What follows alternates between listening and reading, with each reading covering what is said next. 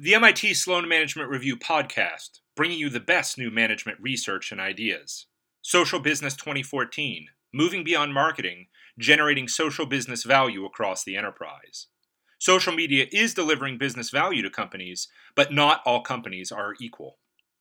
Report briefing written and read here by report co author Gerald Kane.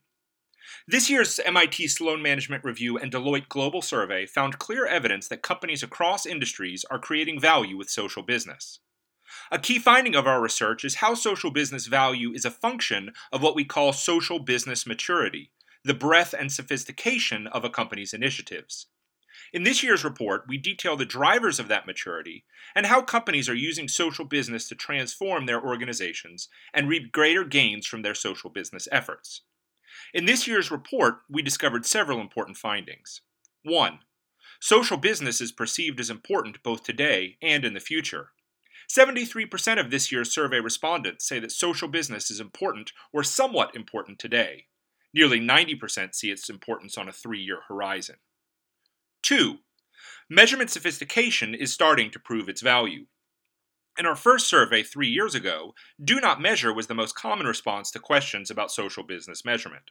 While more than half of the least socially mature companies in this year's survey don't measure their efforts, more than 90% of maturing companies actively do. These organizations are using a battery of measures, including operational and financial metrics, to connect social initi- initiatives to business outcomes. We also found a surprising common denominator among all companies, including the most socially mature.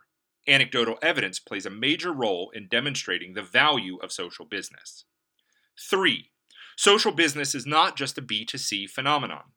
In our two most recent annual surveys, we found that social business is important to very similar levels of respondents from B2C, business to consumer, and B2B, business to business, companies.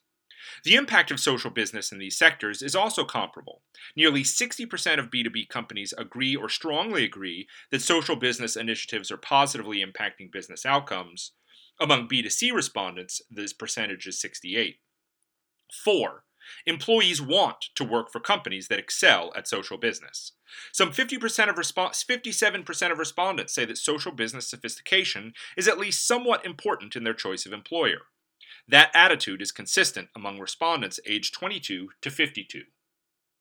We also found that social business maturity translates into business value.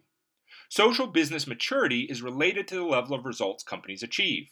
The higher respondents rate their companies on a social business maturity scale, the more likely they are to report that social business is creating real value. Companies can fuel social business maturity by focusing on its three primary drivers. First, using social business data in decisions.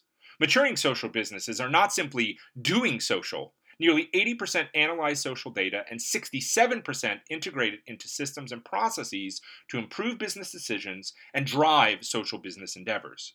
Second, a leadership vision premised on the belief that social can fundamentally change the business.